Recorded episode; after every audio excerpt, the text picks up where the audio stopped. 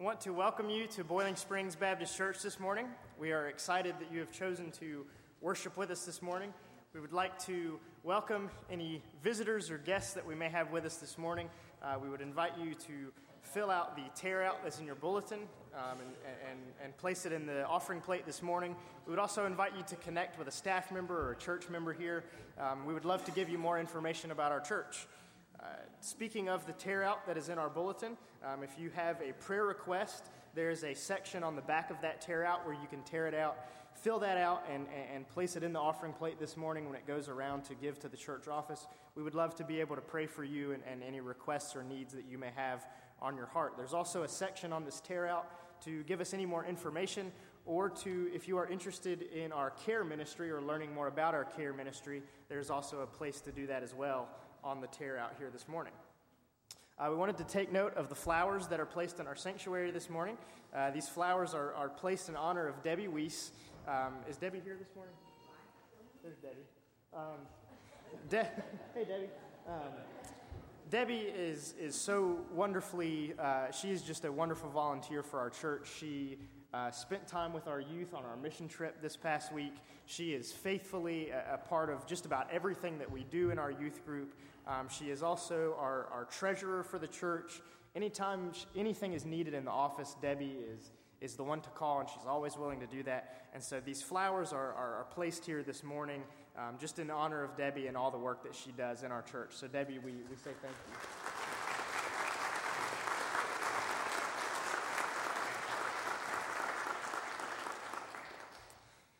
Just a, a, few announcements about this evening and, and, and coming up in the week. Uh, there will be no evening activities tonight, so there will be nothing going on at the church. So we hope that you will enjoy your Sunday afternoon to spend time with family, to spend time with friends. Um, and so we just wanted to take note of that this evening. Uh, we have an exciting week coming up in our church. Uh, Ellen and others have been working very hard for our summer children's art and music camp that will be starting tomorrow and will go through Thursday of this week. Uh, I believe we have 20 or so kids that will be um, attending camp this week from 9 o'clock to 1 o'clock. Uh, and we're excited about the week ahead. Uh, we're excited about what this week can bring us to have the help that we have here at our church. Um, we are just looking forward to uh, the opportunity to, to serve and minister to the children this week. Uh, also, this week for the children and for our youth, um, and, and, for anyone who is interested, this coming Wednesday night, uh, we'll have a family fun night. Uh, it'll be a game night. We'll play board games, we'll play cards, and different things like that. That will start at 6 o'clock this Wednesday night, and so we want to invite you all uh, to that this week. Uh, also, just wanted to take note uh, for the youth that on the back of your bulletin, it lists that we will have our terrific Thursday this Thursday. We will not be doing that this week uh, because of the art and music camp, um, and so just wanted to take note that we will not be having that this week. Uh, as some of you know, uh, our youth just got back on Thursday from a week long mission trip to Thomasville, North Carolina. Uh, we worked with the North Carolina Baptist Aging Ministry, with the North Carolina Baptist Children's Home there in Thomasville. Uh, we spent the week, uh, we helped a lady move on Monday. We did that all day. And then the rest of our week, we spent the time doing housework, doing yard work uh, for aging adults who are in need of those things. we had eight youth go, and we had, I believe, five adult, adults total that went throughout the week. Um, and we, we, had an excellent week. I appreciate the notes, the cards, uh, the words, and the prayers that were sent through this church for our youth. Uh, we had an excellent week. We had a lot of fun. Um, and ultimately, we were excited to be able to make a difference in, in lives of those who were in need. And so I just wanted to say thank you to the congregation for your support in our mission trip this past week. Uh, we are so glad that you are here with us this morning at Boiling Springs Baptist. We would invite you to continue with us in worship this morning. At this time, Keith is going to come up and just say a word about our guest. Thank you, Alan. When I traveled with Baptist retirement homes for three years before coming to Boiling Springs Baptist, um, before coming here, I was also in an interim, but I was traveling some with Baptist retirement homes. And as I did that, I would come into this community and visit with pastors, and I think I've referenced that from time to time. And I began hearing about the Cleveland County Potato Project. Many of you are familiar with this, and some of you have no idea what I'm talking about. And you're about to hear a lot more about it. But we are privileged to have one of the co founders with the Potato Project with us this morning, uh, Doug Sharp and his wife Norma. We're glad that each of you are here today. And Doug is a member at First Baptist Shelby. And Doug, I want you to come and say a short word about yourself and about the Cleveland County Potato Project. And it's my hope that next summer, uh, many from Boiling Springs, whether it's youth or adults, uh, can be involved in a whether it's a plot on our campus here somewhere or whether it's a plot off campus somewhere, that we can be involved in this great ministry and that it uh, might be useful through our own food pantry here with our community. So, Doug, welcome. Thank you. Alan, have we got a deal for you? and our work doesn't necessarily only involve young people. Uh, you can tell by looking at the speaker that this is not necessarily a young person. And I've seen a couple of people go by as Norma and I are sitting up here uh, that, I, that I know, and some people who've made contributions to the Potato Project in several different ways. I think I saw Catherine Hamrick go by. Uh, did I not? She wrote an yeah, she wrote an article about us that was published in the Biblical Recorder uh, in our second or third year. Uh, so the Potato Project is not new to you all. Uh, but I am here today recruiting. I'll, I'll be honest with you. Uh, there was a wonderful article in the paper this morning in the Star about the Potato Project and what we're trying to do and what we're trying to do with our community. So I'm going to give you a little bit of a background about this.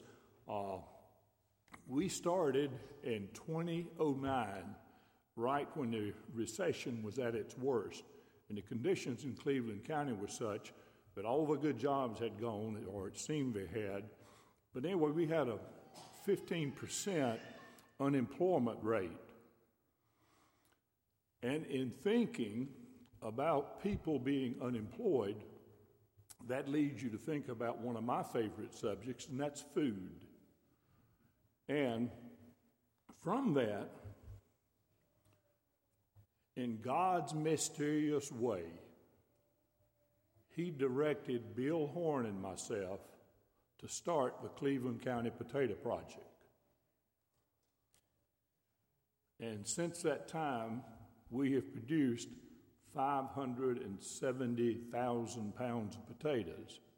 Now, that sounds like a lot of potatoes, folks, but really, that doesn't nearly meet the need of people in our community who do, who do not have enough to work, enough to eat. This county has about 90,000 people. Interesting statistic. About 30,000 of those do not have a church home. Now, there are about, I'm, I'm completely guessing here, Keith, there are about 5,000 ministers in the county and an equal number of churches. So, that 30,000 people who don't have a spiritual home are ministered to by a huge group of people. Also, in our county, there are 15,000 people who don't have an adequate food supply. Now, Bill Horn and I are trying to address that issue, and we cannot do so by ourselves. But we've had some success, and the reason we've had some success is God has blessed our, our potato ministry. And the whole idea, frankly, came from God. I'm just an ordinary, lazy, three hour per week layman. And that's what I was until 2009. Since that time, I've been full time potato growth. But anyway, our project got started basically in uh, my Sunday school class and in a uh, Bible study group where it was first discussed and was told by a number of people this won't work.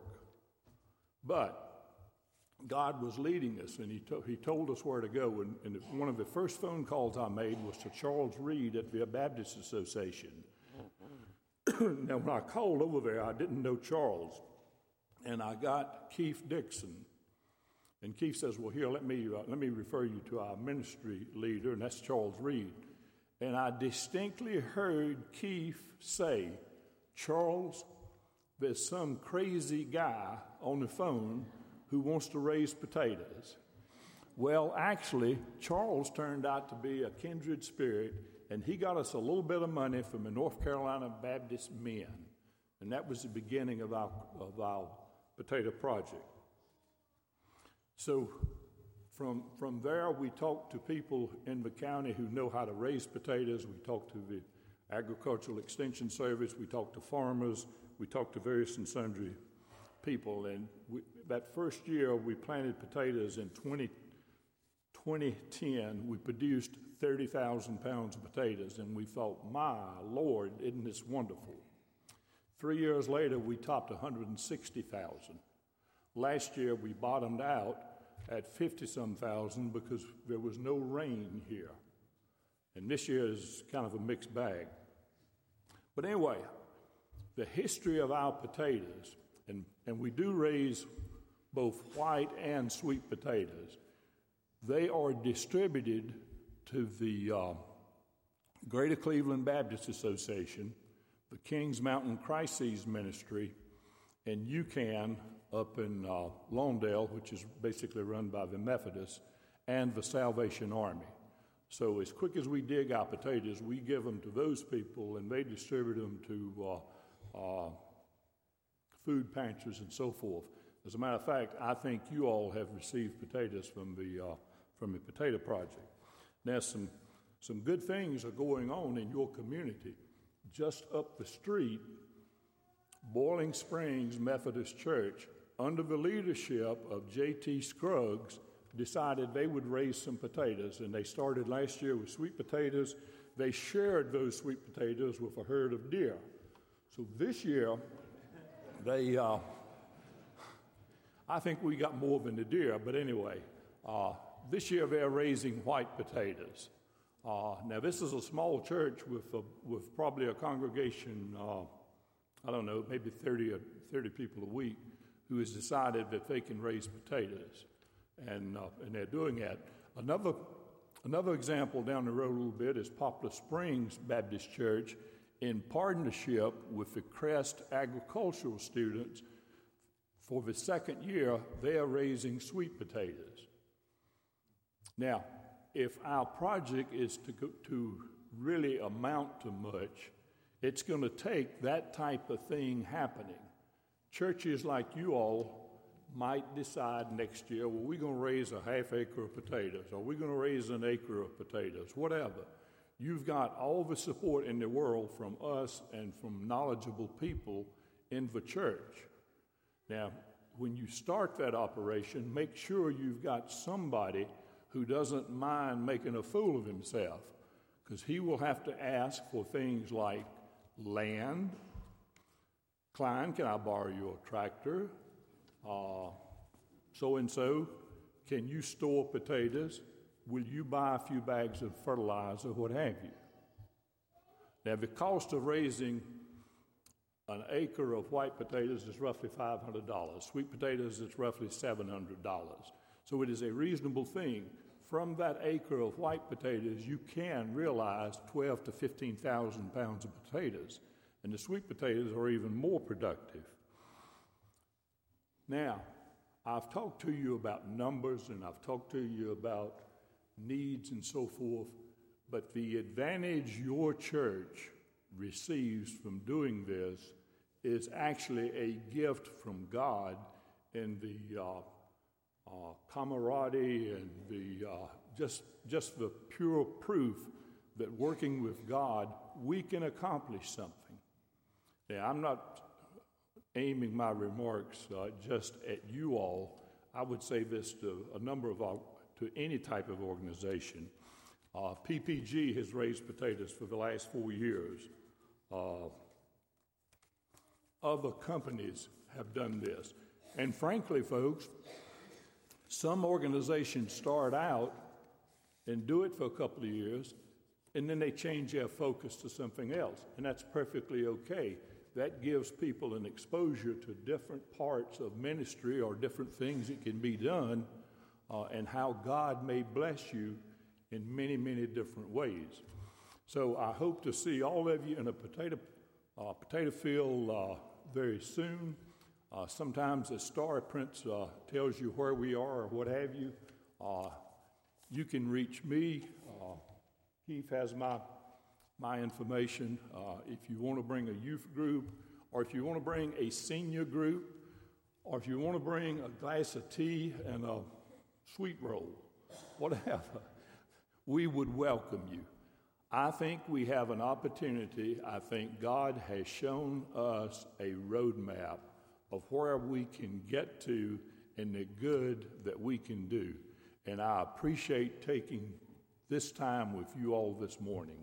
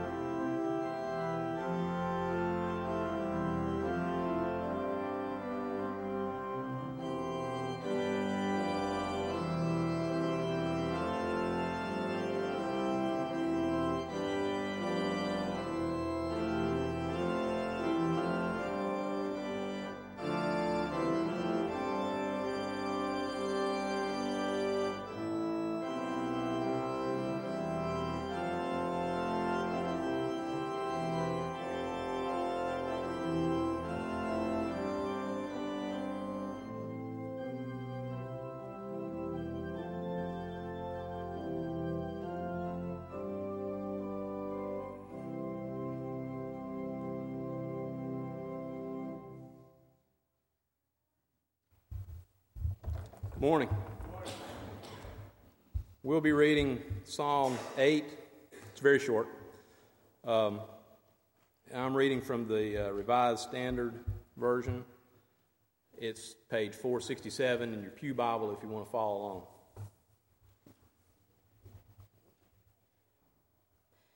O Lord, our Lord, how majestic is thy name in all the earth. Thou whose glory above the heavens is chanted by the mouth of babes and infants. Thou hast founded a bulwark because of thy foes to still the enemy and the avenger. When I look at thy heavens, the work of thy fingers, the moon and the stars which thou hast established, what is man that thou art mindful of him, and the Son of Man that thou dost care for him? Yet thou hast made him a little less than God, and dost crown him with glory and honor. Thou hast given him dominions over the works of thy hands. Thou hast put all things under his feet, all sheep and oxen, and also the beasts of the field, the birds of the air, the fish of the sea, whatever passes along the paths of the sea. O Lord, our Lord, how majestic is your name in all the earth.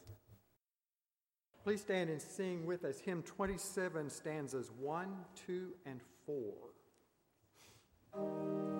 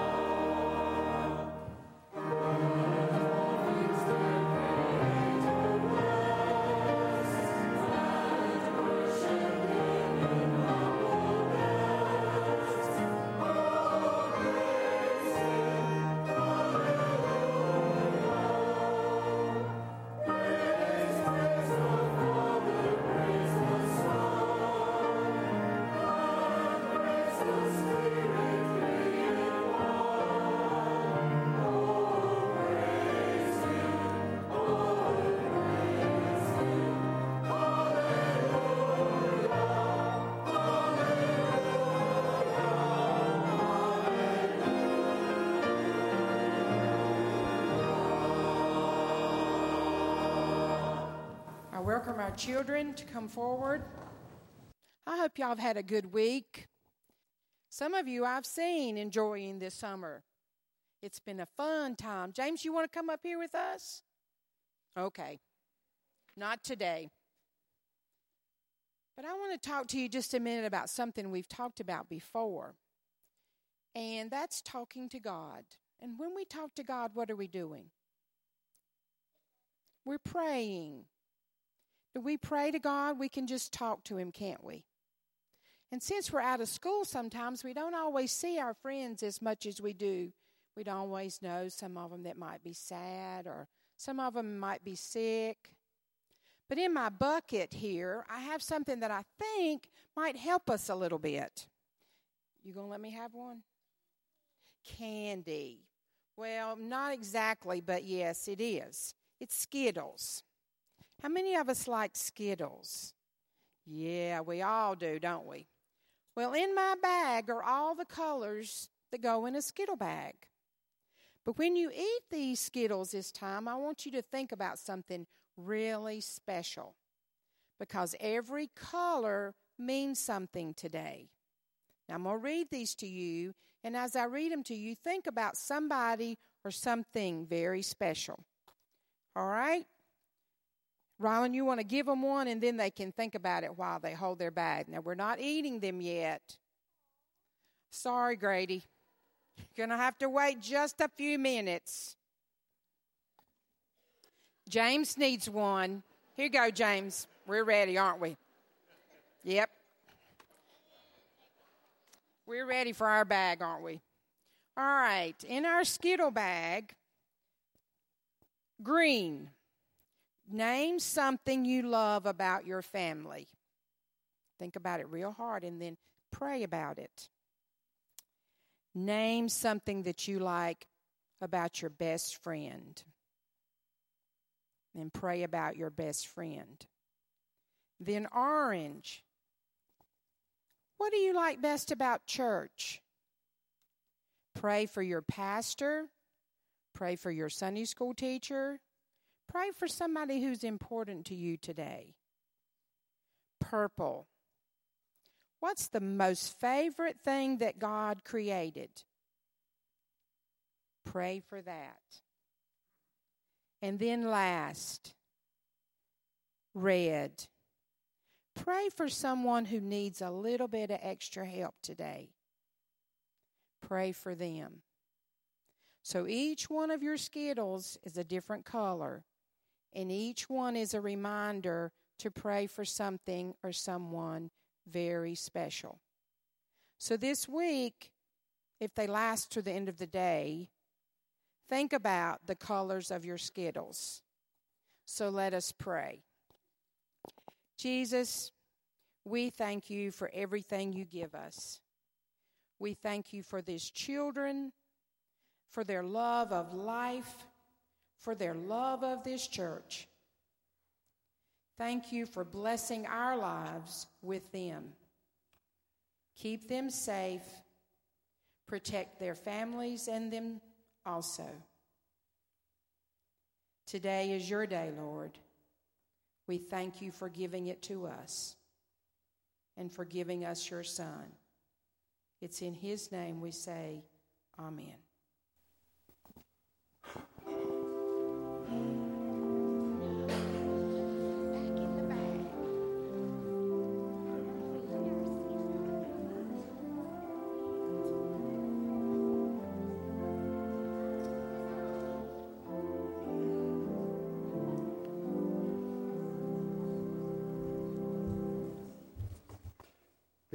Thank you. Thank you, Elaine. Please stand and sing with us hymn number 15 Come, thou fount of every blessing. Praise the mount, I'm fixed upon it, mount of thy redeeming love.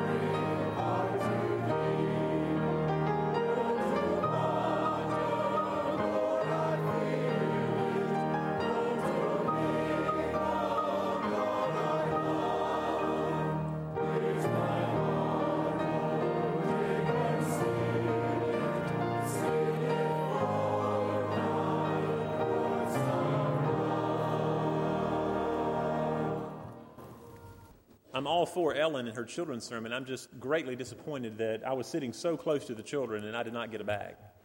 Um, I like some Skittles. I don't know. Aiden, they'll probably be gone by the time I see Aiden again. So um, I want to mention something before I pray this morning. This week, uh, we do have the art and music camp.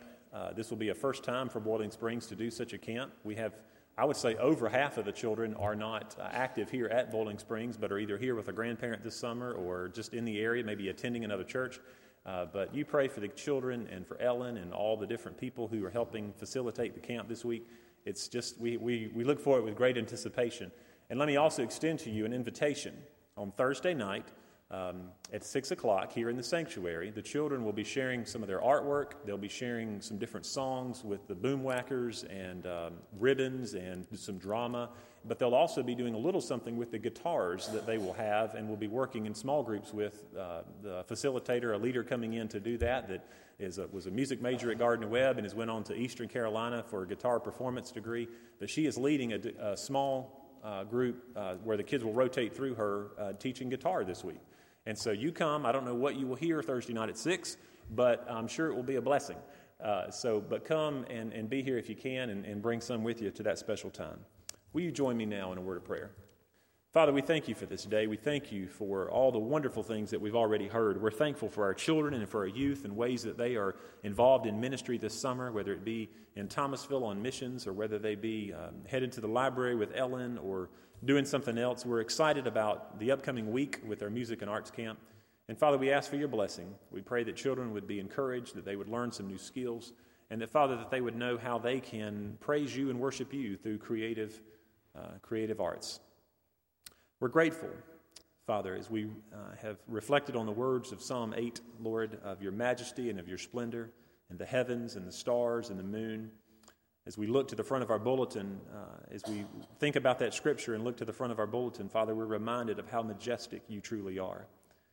Father, we have gathered here for no other reason than to worship you and to bring you honor and bring you glory this morning. So, Father, help us if our minds are distracted, if our hearts are pulled in different directions today that would uh, distract us from worshiping you today. Father, help us to lay our concerns at the altar to trust you that you're a big God of the heavens and, and, and, of, and of all the things that you've created. But Father, not only are you uh, Lord over all creation, but you desire to have a personal relationship with each one of us. And so, Father, still our hearts and still our minds that may be distracted this morning with other concerns.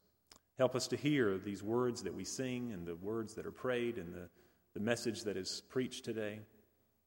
Lord, attune our hearts to you. Father, we ask for your blessing on those who are struggling physically within our church congregation, that you would touch their bodies and bring healing. Help us to know how we can be your hands and your feet and your voice in the midst of this church, in the midst of this community that you have called us and placed us in. Father, bless this service. Bless each one here today and meet each one at the point of their need. We love you. It's in Jesus' name we pray. Amen.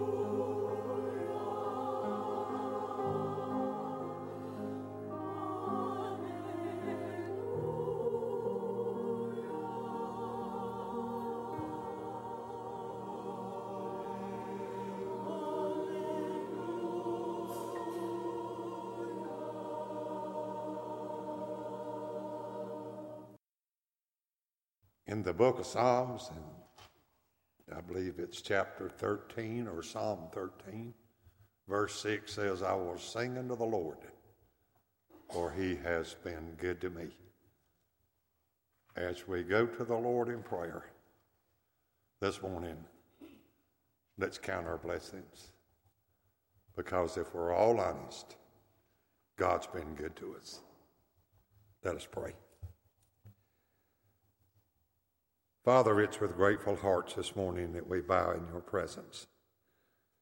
Father, we bow giving you thanks and praise and honor and glory for the way you've blessed us. Father, you've blessed us so bountifully that we could not begin to count the ways you have blessed us. But Lord, my prayer is this morning that you would accept our thanks for your goodness and for your mercy. I thank you, Father, that we're privileged to live in a land that we can exercise our religious freedoms as we see fit, that we can assemble together in freedom, that we can worship the one true and the one living God. Oh, how grateful I am to you, Father, for that. And I pray, Father, that as we have met together, that you'd clear our hearts and that you'd clear our minds and I pray, Father, that we might be able to worship you in spirit and in truth. I pray now, Father, as we look at our time of giving, that you would not only open our hearts and our minds, but, Father, that you would help us to open our pocketbooks. And that, Father, that we'd be willing to give back to you what's rightfully yours. And I know, Father, that if we'll just simply do that, I know that you'll bless it. And I know, Father, that through those blessings, that the gospel message of the Lord Jesus Christ can be spread to the far corners of the earth. Father, I not only thank you for what you have done, but I want to thank you for what you will do because we love you, because we trust you and we claim those beautiful promises that you have made to us. I pray now, Father, that in the further part of the service, that everything that's said and everything that's done would truly lift up and honor and glorify and magnify the name of the Lord Jesus. For we make this prayer in his name. Amen.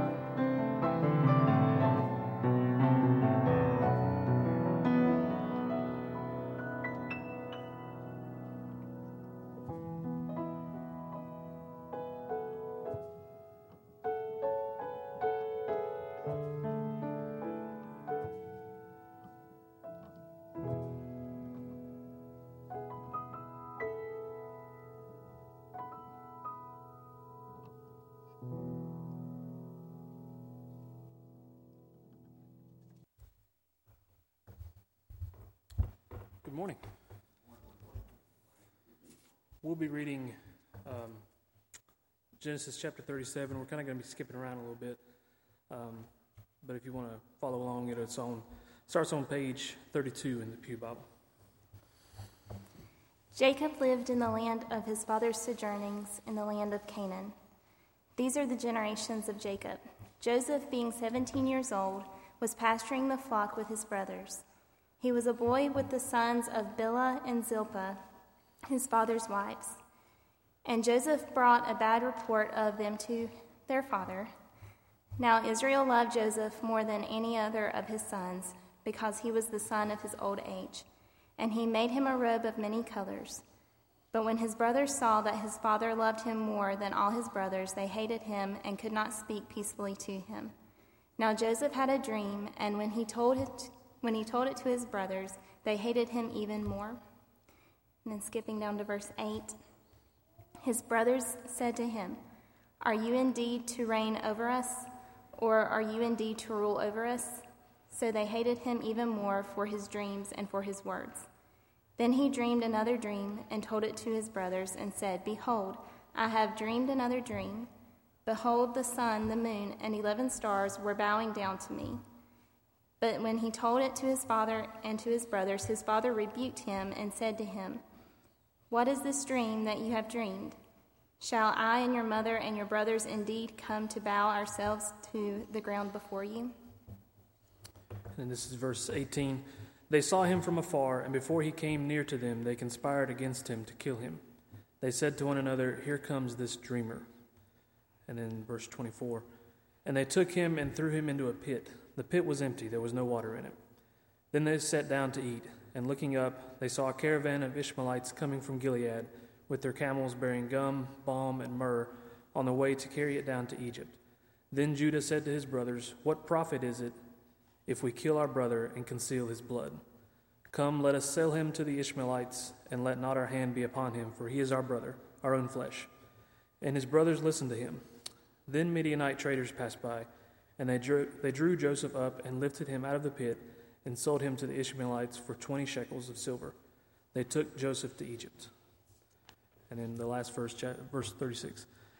Meanwhile, the Midianites had sold him in Egypt to Potiphar, an, an officer of Pharaoh, the captain of the guard.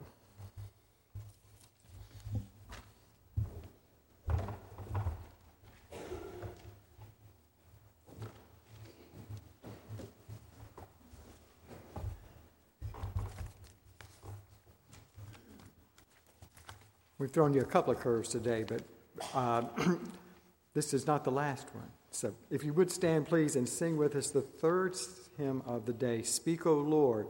Consider the text as you sing these words uh, and help it to prepare you for the words to come.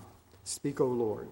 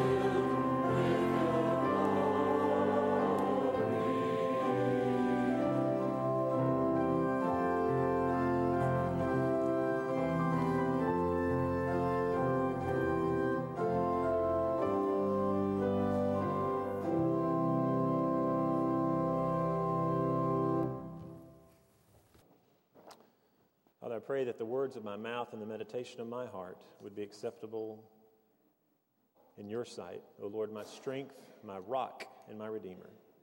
Amen. The story of Joseph is told in Genesis 37 through chapter 50. If you'll begin reading with, no, I'm just kidding.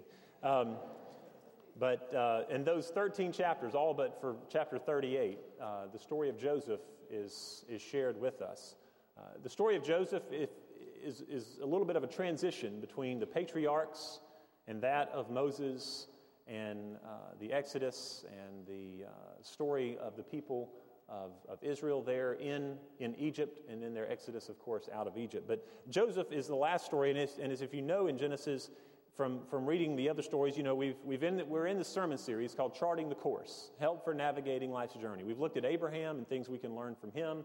Uh, we, we skipped over Isaac, we've looked at Jacob, uh, and, and today we're looking at Joseph. Last week we kind of jumped ship and, and looked at David, uh, kind of out of order there on Father's Day, but uh, had a good time doing that. But today we're looking at Joseph.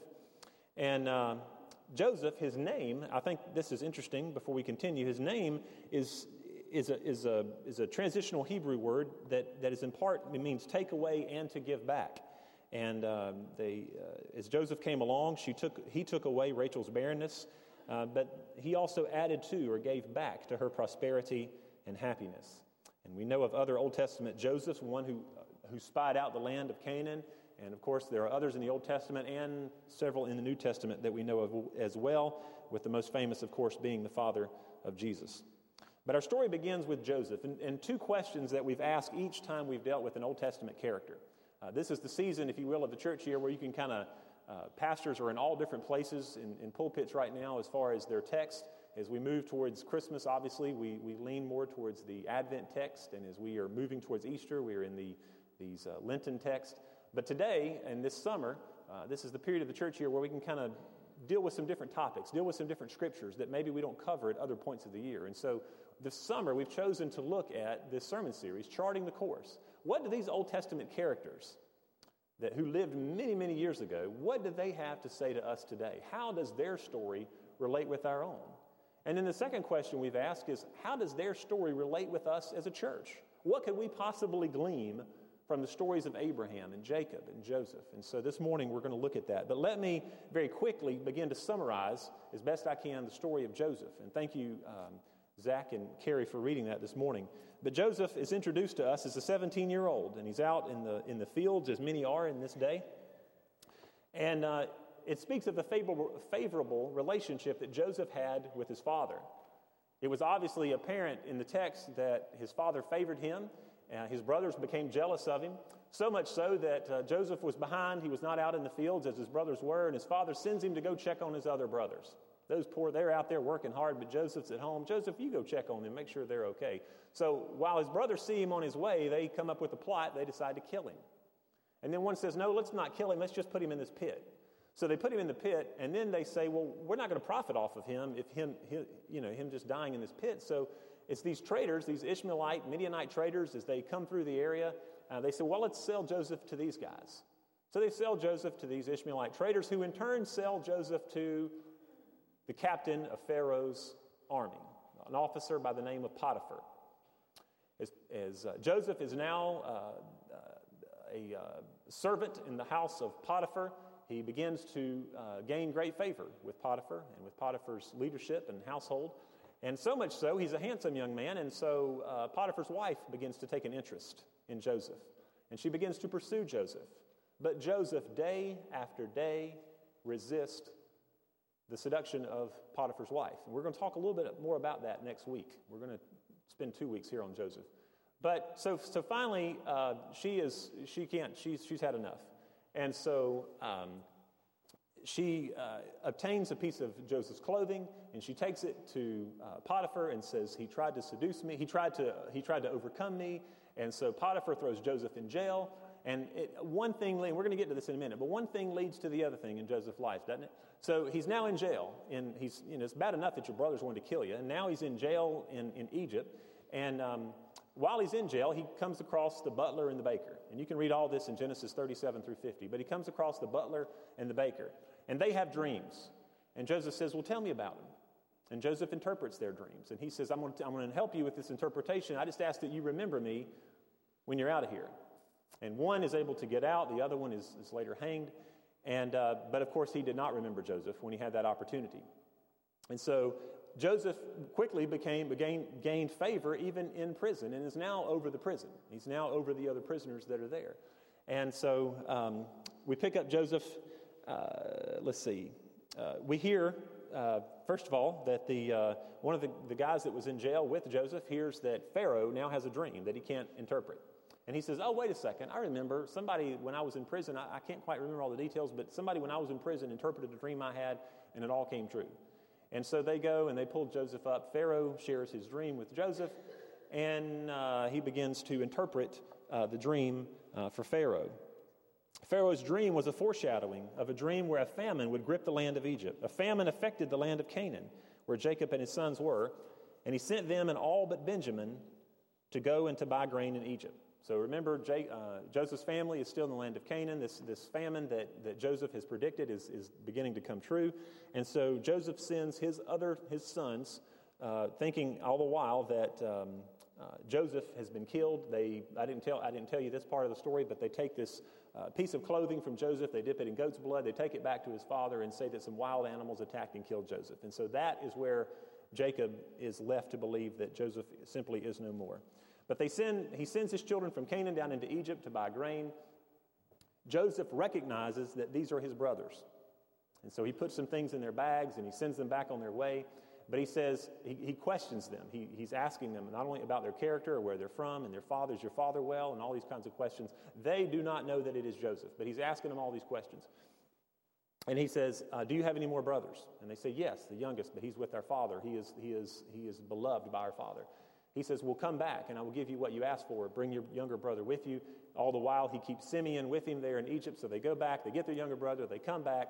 Joseph begins to uh, weep and cry and, and seeing all of his family there.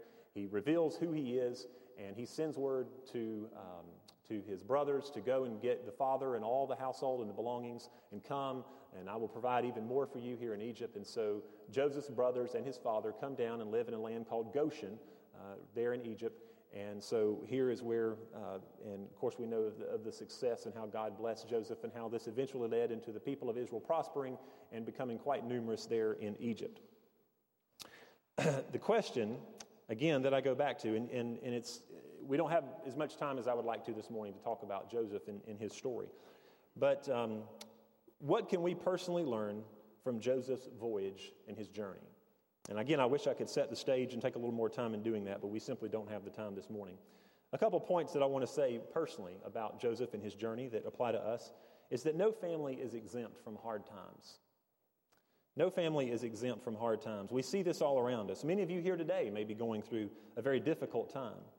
No matter how good or how godly a family may be, humanity is still in the family.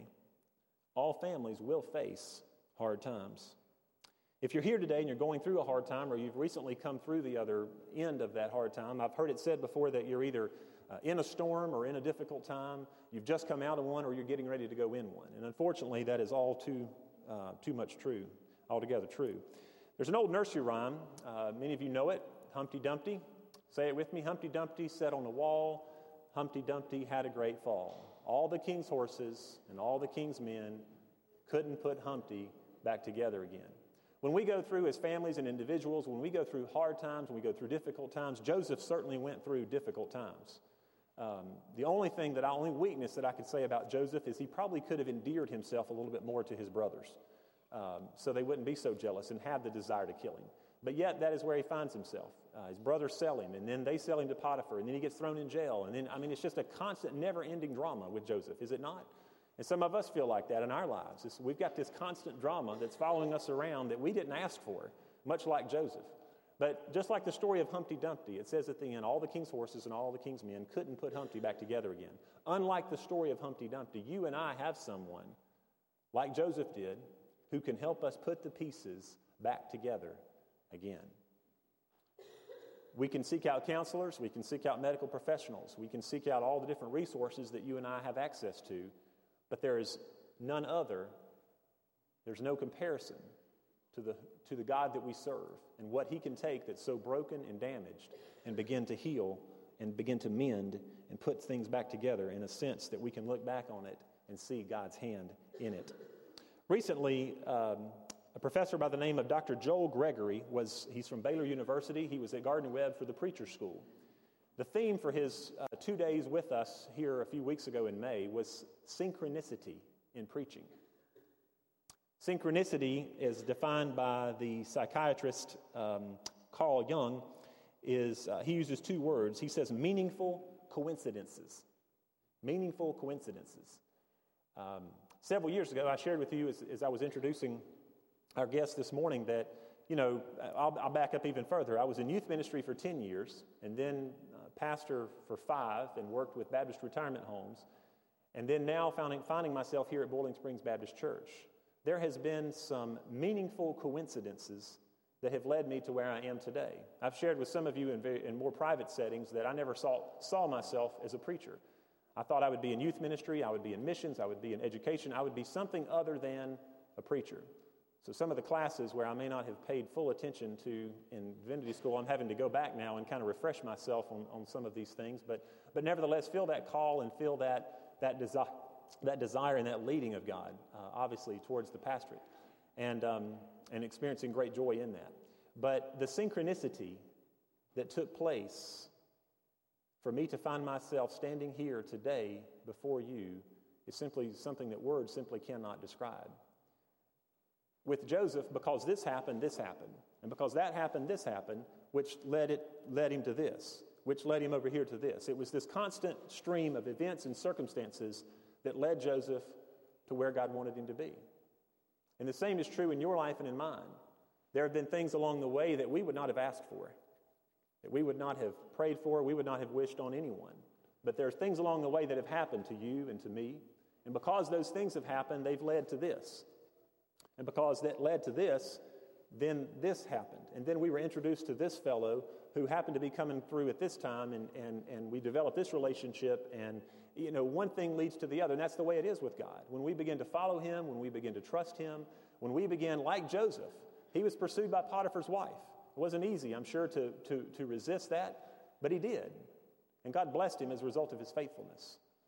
Um, you and I have been called to walk a, a, journey, a path, if you will. And it's not Joseph's, it's not Abraham's, it's not Jacob's, it's not, uh, I could name names in the congregation, but it, you know, I'm not called to walk Ed's path, or he's not called to walk mine. But, um, but God has called us to walk our path. And I think Joseph speaks to each of us today to be faithful in whatever path, whatever course, whatever journey that we may be navigating today. Is he's called us to be faithful. He's called us to be obedient. He's called us to walk with him in the midst of the things that we simply can't understand. Hopefully, we won't find ourselves in jail like, um, like Joseph did. But at the same time, he's called us to be faithful in the midst of whatever may befall us. The syn- synchronicity we also learn how to continue on in faith despite broken dreams and impossible circumstances. We also learn how to continue on in faith despite broken dreams and impossible circumstances. Joseph, betrayed by his brother, sold into slavery, placed in jail. It wasn't a walk in the park for Joseph.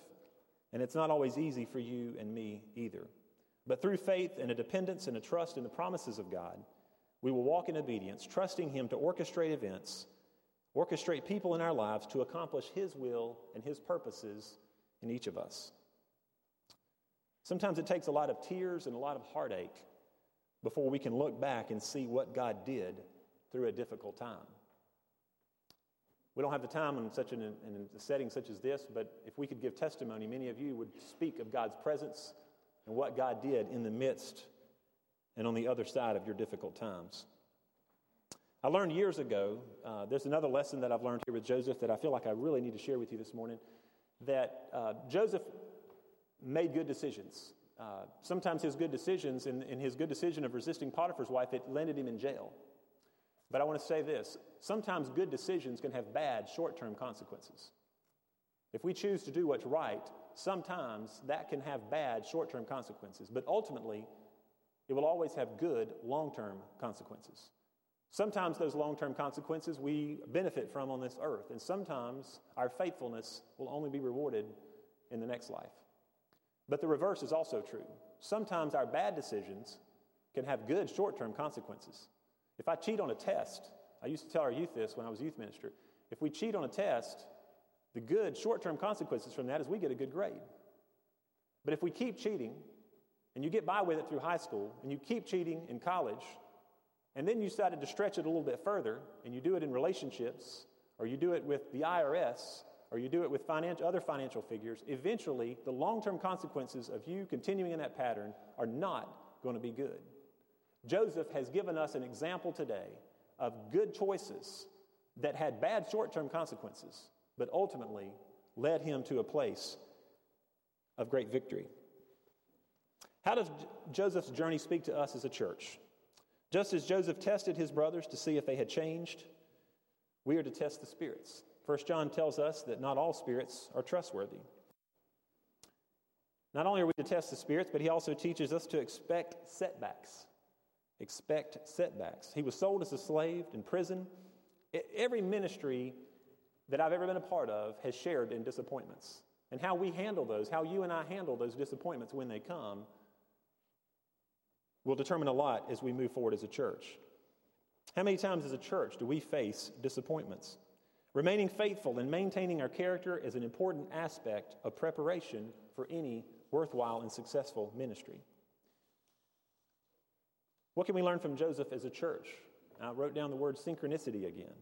Because one member responds to God's call to work with a potato project, or, or a few individuals have responded to a call to do something with the potato project, look at what it's doing right now. Look at how many people it's blessing within the church, outside the church, all over Cleveland County, maybe even beyond. I'm sure you could probably give a testimony of that. Because one person responded to the call of God, it led other people to jump on board because a few people had the, de- the desire and the passion to start a food pantry, because a few people uh, have the heart for a youth ministry and a children's ministry. One thing can lead to something else, which can lead to something else, which in turn can bless people not only here in our local community but around the world. Uh, your gifts uh, through uh, offering, through not only through your regular offering, but when we have our special offerings, bless people here locally and they bless people around the world. We don't have time to tell the stories of the good things that are happening here because one person does this, which leads to this, which leads to that. And so let us all, in the spirit of Joseph, be faithful as we seek to be the body of Christ and see the great things that he has in store for us. There's a verse that summarizes Joseph's story, and you've heard it before. It's the last chapter of Genesis. It's uh, Genesis 50, or the last chapter of Joseph's story, um, chapter 50, verse 20. And he says, Joseph said, You intended to harm me, but God intended it for good, to accomplish what is now being done, the saving of many lives. I don't know the details of your journey this morning and where you are on that journey, but I want you to know that we serve a God this morning who wants to provide you hope and meaning and purpose as you and I continue on the journey of life. There's so much that we can learn from Joseph's life that we simply do not have time for this morning. But I hope and pray that wherever you are on your journey, that you will turn to God and that you will be reminded of the faithfulness of Joseph. And even in the midst of being thrown in jail, in the midst of the difficult situations that Joseph faced, that Joseph faced, he remained faithful, and God blessed him as a result of that. Let's pray together. Father, thank you for this day. Thank you for the scriptures that have been read out of Psalms and Genesis, and thank you for the faithfulness and for the story of Joseph. Lord, help us to internalize this narrative and this story, to ask ourselves, how would you challenge us, Lord? How would you have us to live in a different way as a result of having heard the story of Joseph? Help us not only individually, but Lord, help us as a church to see how, Lord, our actions and our faithfulness or lack thereof affects not only us, but it also affects other people. And Father, help us to see a bigger picture of what you can do through us in the lives of other people and what that in turn will do in the lives of other people. And so the story goes. Father, you know the journeys in this place today in a very personal and a very real way. And Lord, you know those hearts and minds that are struggling in here this morning, struggling with family dynamics, struggling with things simply in life that we wish were a lot different, but they're not. And here we are. We find ourselves in this place that we never thought we would be but yet here we are. And so, Father, help us and teach us more about what it means to be faithful. Lord, give us the hope for those this morning that may have just are struggling to find it. Lord, for those that are struggling to find meaning and purpose in the events and circumstances of their lives, I pray today, Lord, that you would speak to their hearts and they would feel your love and they would feel your presence, even in the midst of the unknown and the uncertain, and they would know that you're a great God and that you desire a relationship with them. Father, we love you. We ask this prayer in Jesus' name. Amen. If you're here today and um, maybe you realize that along life's journey you've never put your faith and trust in Jesus Christ, and I want to ask you and extend that invitation to you to put your faith and trust in Jesus Christ this morning. If you are going through part of your journey today and you simply need prayer, I would invite you to come and you can pray at the altar. I would be happy to pray with you as well. Let's stand and let the Lord lead us as we sing together.